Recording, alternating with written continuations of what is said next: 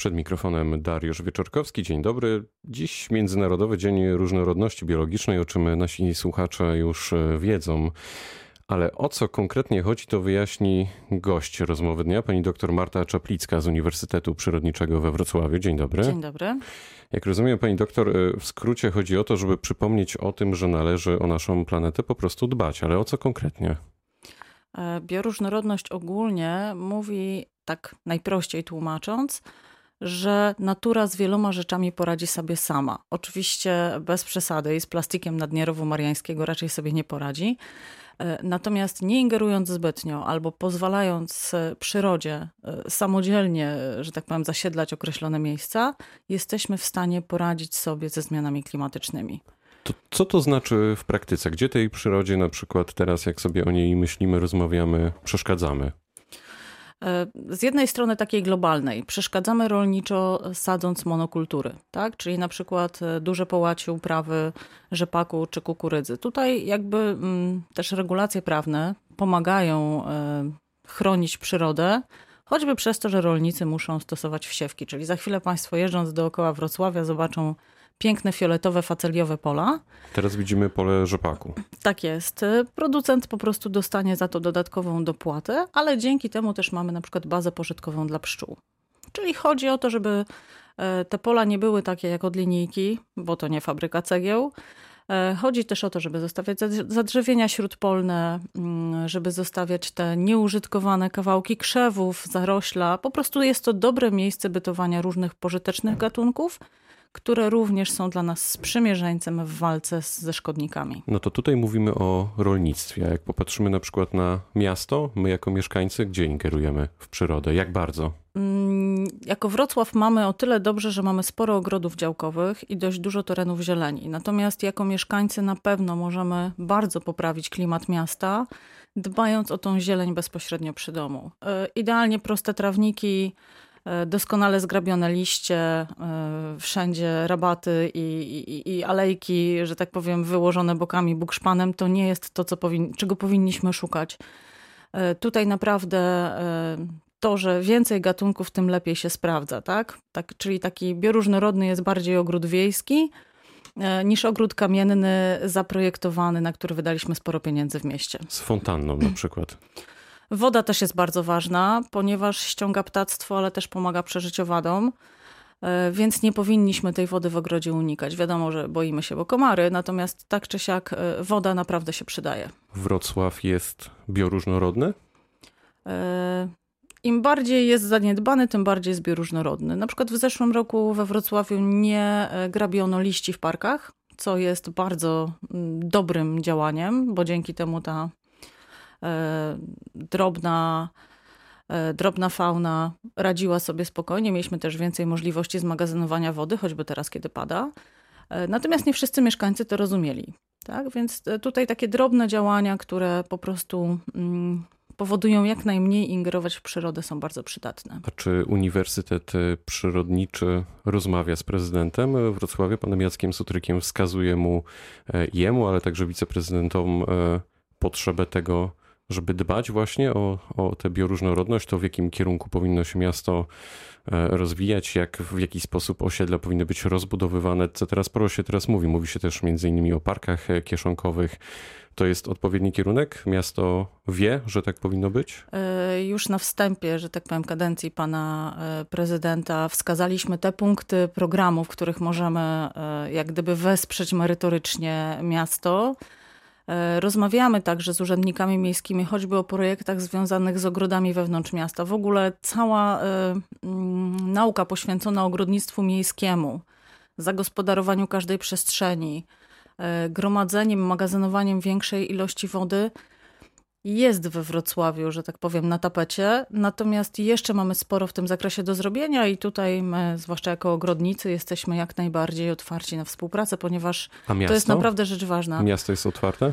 E, Chętnie was Powiem słucha? tak, nie jest zamknięte. Okay. Więc możemy, e, ta rozmowa się toczy, także możemy, możemy o tym rozmawiać. W jakiej kondycji jest nasza przyroda? Najpierw może powiedzmy o Dolnym Śląsku, o Polsce, pani zdaniem. Dolny Śląsk ma tą zaletę, że mamy sporo terenów podgórskich, e, gdzie mm, z racji tego, że nie jest to teren idealny na uprawy rolnicze, tej bioróżnorodności mamy sporo. Mamy parki narodowe, więc jako województwo jesteśmy naprawdę przyrodniczo bardzo ciekawym regionem. E, jeżeli chodzi o miasto, na pewno mamy sporo do zrobienia, zwłaszcza na tych nowych osiedlach, gdzie e, no, na szczęście jeszcze nie jest tak, że pojawiają się zakazy prawda, wywieszania skrzynek balkonowych. E, natomiast tutaj każda dodatkowa roślina, każdy nowy gatunek dobrze się sprawdzi. Szkoda, że w mieście mamy tak mało łąk kwietnych w porównaniu z trawnikami.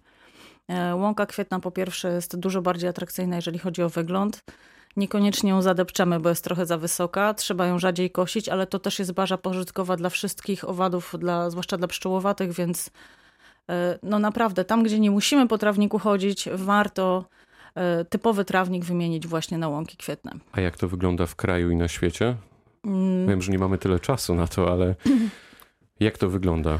E, w kraju, no to zależy od miasta, tak? Mamy miasta mniej lub bardziej zielone, natomiast uważam, że w tym ogrodnictwie miejskim możemy jeszcze zrobić naprawdę sporo. E, tereny rolnicze to jest kwestia właśnie różnego rodzaju programów, e, które sprzyjają i uważam, że tutaj rolnicy też coraz bardziej rozumieją, że im mniej ingerują w przyrodę, im mniej niszczą te pożyteczne organizmy, tym mniej wydają na mm, mm, ochronę chemiczną, czyli najprościej rzecz biorąc opłaca im się to. E, na świecie są kraje, które e, dużo bardziej dbają o tą bioróżnorodność, e, dbają na przykład o sprzedaż produktów lokalnych, wytworzonych na rynku możemy lokalnym. czerpać? Mm, na pewno z Duńczyków, na pewno z Czechów, którzy też jak gdyby minimalizują niepotrzebne działania, może z lenistwa, ale przychodzi im to bardzo skutecznie. Na pewno z Brytyjczyków, którzy, żeby zwiększyć ilość pszczół w mieście i w ogóle na, wyspie, na Wyspach Brytyjskich, E, po prostu zaplanowali, że mają być założone przez rolników korytarze właśnie z pożywieniem dla owadów. Mm, czyli jak gdyby. Brzmi jak taka autostrada, jak sobie to wizualizuję. Tak, bo zdiagnozowali, że problemem jest to, że te pszczoły nie są w stanie przelecieć z jednej strony wyspy na drugą. W związku z czym rolnicy mają obowiązek wysiewania e, takich roślin, które będą przydatne e, owadom, tak żeby one mogły spokojnie migrować. Tak? No we Wrocławiu jest wiele takich miejsc, gdzie pszczoła się nie znajdzie, bo po prostu nie ma co jeść. Bez przyrody nie ma nas. E, my sobie zdajemy z tego sprawę, jak możemy sami przyrodzie pomóc. Jesteśmy trochę wygodni, zdajemy sobie sprawę, ale nie do końca chcemy tymi takimi drobnymi, codziennymi działaniami mm, sprostać. Na pewno możemy sobie pomóc dbając o tą niewielką zieleń, którą mamy wokół siebie. Na pewno możemy pomóc e, ingerując e, właśnie w tą zieleń wspólną miejską, choćby dbając o nią jej nie niszcząc. E, no i na pewno możemy ograniczyć produkcję śmieci. A gdzie pani widzi największe zagrożenie? No bo sporo mówimy właśnie o pszczołach, wycince lasów, ochronie wody. Co jeszcze? E, jeżeli chodzi o wodę, to faktycznie tutaj e, mamy solidny problem związany z tym, że kiedyś padały drobne deszczyki, ale codziennie, teraz pada mm, dużo, ale rzadko. Ale faktycznie tak jest? Mm, tak, i to jest, i to jest, e, że tak powiem, udowodnione, że jak gdyby ta ilość wody, nawet jak jest taka sama, to jak gdyby rozkład tego opadu jest zupełnie inny. Przykładowo nasza stacja doświadczalna mieści się za lotniskiem. Nawet ruch samolotów powoduje, że tam pada inaczej niż w centrum Wrocławia warto, żebyśmy w mieście wodę gromadzili. Czyli żebyśmy do podlewania ogrodu nie stosowali e, wody z sieci, tylko tą, którą zgromadzimy e, choćby z deszczu. Coraz Takie częściej, działania. Uh, coraz częściej też e, słyszymy o tym, że jak za chwilę się nie ockniemy, to po życiu na Ziemi pozostanie wspomnienie. Faktycznie jest tak źle? Powiem tak, nie jest dobrze, ale ja bym zachowała też głęboko idący rozsądek i spokój. Przede wszystkim musimy e, pomyśleć o plastiku i tutaj znowu żadne regulacje na to nie wpłyną, jeżeli sami o to nie zadbamy, czyli nie pomyślimy, nie pomyślimy o zakupie rzeczy niepaczkowanych na rzecz e, rzeczy sprzedawanych luzem, jeżeli nie kupimy lokalnych owoców, tylko e, pomidor, który do nas trafi, będzie musiał przyjechać pół Europy, co spowoduje mm, zużycie paliwa. Jeżeli zamiast reklamówek nie weźmiemy sobie po prostu bawełnianej czy wielorazowej torby. To, to, są takie rzeczy, które każdy z nas może zrobić. Powiem tak, może też je zrobić z lenistwa, bo nie będzie musiał potem tych wszystkich śmieci wynosić. Trochę pani wyprzedziła moje pytanie i zostańmy przy tym e, plastiku, bo ja sobie zadałem trud e, jakiś czas temu, chcąc pójść e, na zakupy, idąc na zakupy, postawiłem sobie taki oto cel, żeby zrobić te zakupy z jak najmniejszą ilością plastikowych, liczbą plastikowych elementów rzeczy.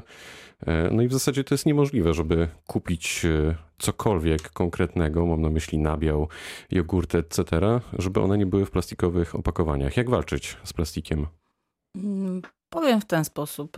Są takie miejsca, gdzie możemy już przyjść z własnym pudełkiem i powiedzieć: Proszę mi zapakować ten ser na wagę, tak, czy tą wędlinę, ale jednak do pudełka pakowanie w papier, czyli nie kupowanie rzeczy, które są paczkowane i mają długi termin przydatności.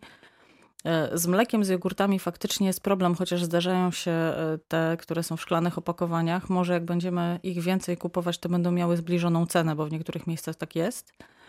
Natomiast e, dużo rzeczy też możemy zrobić sami. Tak? Na przykład jogurt dość prosto jest w domu wykonać.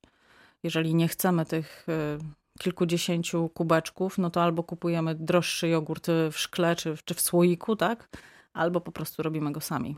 No to na koniec y, pytanie o to, co dalej, co nas czeka za 10-20 lat? Mm, no jeżeli, mm, tak powiem, kolokwialnie się nie ogarniemy, to czeka nas mieszkanie w plastiku. Także e, na pewno musimy zadbać o wodę, na pewno musimy zmniejszyć e, ilość e, produkowanych śmieci. I na pewno musimy zadbać o tą zieleń wokół nas, wtedy nam się też będzie mieszkało lepiej. Zbliża się lato. E, na tych osiedlach, gdzie mamy beton, prosty trawnik i, i jeden krzew, e, zwykle są to e, chwile, kiedy jest bardzo gorąco. Jeżeli sami, sami zadbamy o to, żeby tej zieleni było więcej, będzie nam także chłodniej, i, że tak powiem, komfort naszego oddychania nawet będzie lepszy. Aż mi się zrobiło duszno. No to dbajmy w takim razie. Gościem rozmowy dnia była dzisiaj pani doktor Marta Czaplicka z Uniwersytetu Przyrodniczego we Wrocławiu. Bardzo dziękuję za spotkanie. Dziękuję. Pytał Dariusz Wieczorkowski. Dobrego zielonego dnia.